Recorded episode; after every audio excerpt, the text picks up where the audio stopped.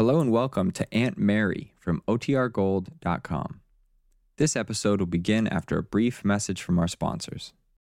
When you need mealtime inspiration, it's worth shopping Kroger, where you'll find over 30,000 mouth-watering choices that excite your inner foodie. And no matter what tasty choice you make, you'll enjoy our everyday low prices, plus extra ways to save, like digital coupons worth over $600 each week. You can also save up to $1 off per gallon at the pump with fuel points. More savings and more inspiring flavors make shopping Kroger worth it every time. Kroger, fresh for everyone. Fuel restrictions apply. Another day is here, and you're ready for it. What to wear? Check. Breakfast, lunch, and dinner? Check. Planning for what's next and how to save for it? That's where Bank of America can help. For your financial to-dos, Bank of America has experts ready to help get you closer to your goals. Get started at one of our local financial centers or 24-7 in our mobile banking app. Find a location near you at bankofamerica.com slash talk to us. What would you like the power to do? Mobile banking requires downloading the app and is only available for select devices. Message and data rates may apply. Bank of America and a member FDIC. Now for our story. It was the afternoon following Bill Meade's return from the Army Separation Center in Oregon.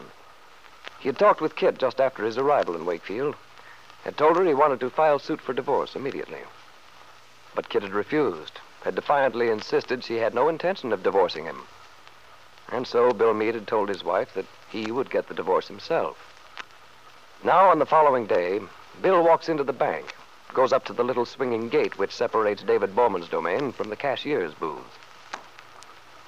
Bill Meade. Come in, come in. Hello, Mr. Bowman. Uh, sit here, Bill. All right, thanks. Well, it's good to see you in civilian clothes. Come to think of it, this is the first time I've ever seen you out of uniform. Yeah, I guess it is at that. Well, how does it feel to be a civilian again? Ah, it feels wonderful. but to tell you the truth, I'm not quite used to it yet. I hardly know what to do with all my freedom. yes, I know. Man gets kind of accustomed to that rigid routine. yeah. I felt awful lost the first few mornings about 6 a.m., not having to fall in for roll call. Well, you'll soon get into the groove again. oh, sure, you bet I will. I'm not worried about that. well, you told me to come and talk to you when I got out, Mr. Bowman. Here I am. Fine, fine. I've been thinking about your proposition, and it sounds good to me. I'd like to jump right in and get started as soon as possible. Well, that sounds good to me, Bill. Well, let me see. I think I outlined the idea to you when I mentioned it before. Mhm. You know more or less what the job entails. We need someone to handle farm and agricultural loans and investments. There's going to be a lot of expansion in the next few years, and naturally, we don't want to be asleep at the switch. With your background, you ought to be able to make a very good thing of it. Well, I'll sure do my best. I haven't all the details worked out yet.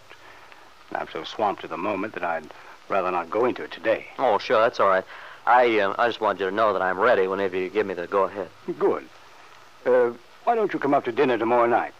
We'll uh, have a good long session and get the thing rolling. Oh, thanks, Mr. Bowman. That'll be swell. Yeah. Uh, come about 6.30, hmm? I'll tell Sarah to whip up something special in the way of a meal for a retired soldier. Don't go got any trouble. Uh, after months of living as a bachelor, I'm not used to anything very fancy. oh, that's right. You're not a bachelor anymore. I heard the kit was back. How does that affect your plans, Bill? Well, Mr. Bowman, I told you pretty much how I felt when I talked to you before. Yes, I remember. But I wondered if you might have changed your mind since then. Have you seen Kit since she came home? No, I haven't. Haven't seen Kit or the baby.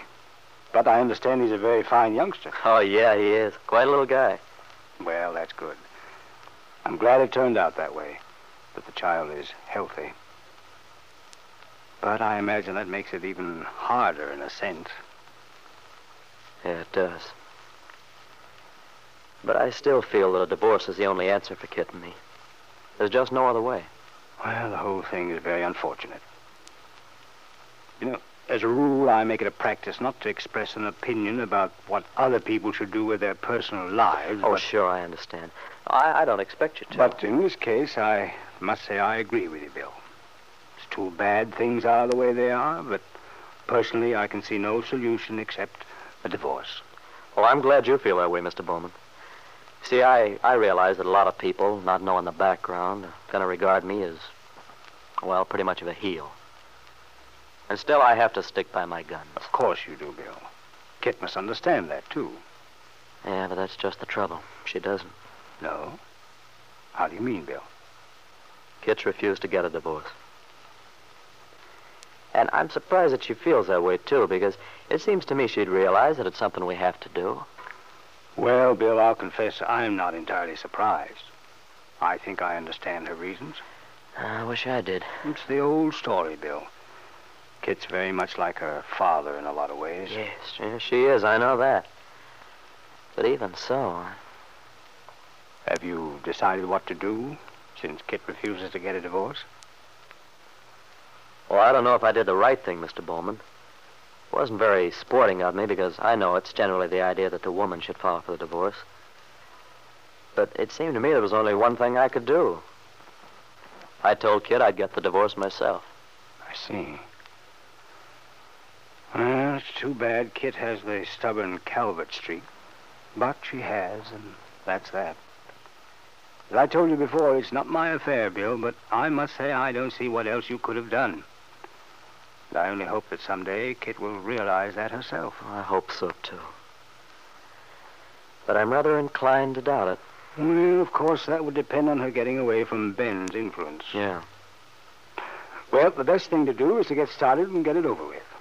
Do you have a lawyer? No. Hmm. Well, I think I know the very fellow who can handle the case for you. An old friend of mine. McKillop's his name. Angus McKillop. we we call him Mac. he wouldn't be Scotch by any chance. Oh, yes, indeed, he is. He's quite a character. I think you like him, too. Doesn't say much, but everything he says counts.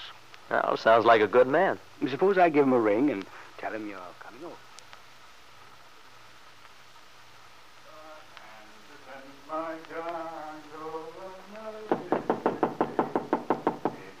Come in, come in. The door's open.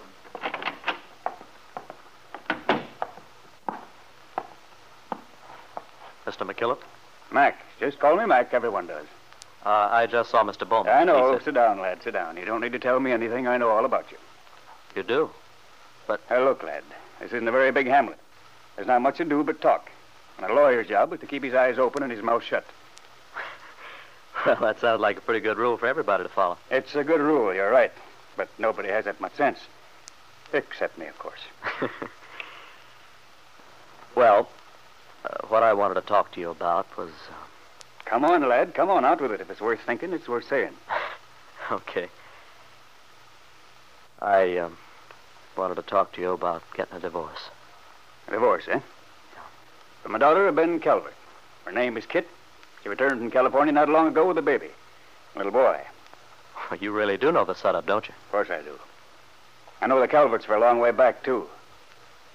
You may have trouble. But don't worry, we'll take care of it. Well, what I thought was that maybe if I started proceedings, Kit would realize that I really mean it. And Yes? then, Stop hesitating, boy. Speak up. well, then maybe she'd be willing to go ahead and get the divorce herself. It's more customary that way for the woman to get it, isn't it? Nothing a woman does is customary. As for divorces, there's no rule. The eager fish repent within the net. Young lovers wish. And married men regret. Huh. Now, let's get down to the meat of it. Have you thought about the grounds? Grounds? Yes, you can't just divorce a woman for no reason. You have to have a reason. You got any? Oh, yeah, sure. But, well, to tell you the truth, Mr. McKillop, I don't know much about these things. You see, I never got a divorce before. I should hope not. So you see, you'll have to explain the whole procedure to me. I hope it can be as clean cut and friendly as possible.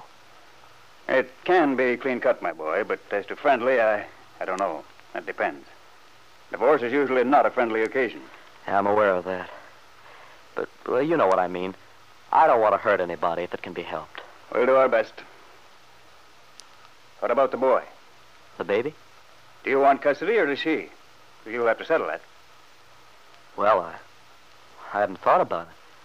I mean, I want to be responsible for the child, to support it, but uh, Uh, you'll have to think about it very carefully. Well, think about it and let me know. I have an appointment now. You'd better come back tomorrow. Be prepared to answer a lot of questions. Make up your mind what you think. And remember, The main question is, what about the child? Yeah. Okay. Well, thanks, Mr. McKillop. I'll be here tomorrow morning. Goodbye. Goodbye, lad. And remember, the question of the child is the most important one. Bill Meade walked slowly down the stairs of the office building.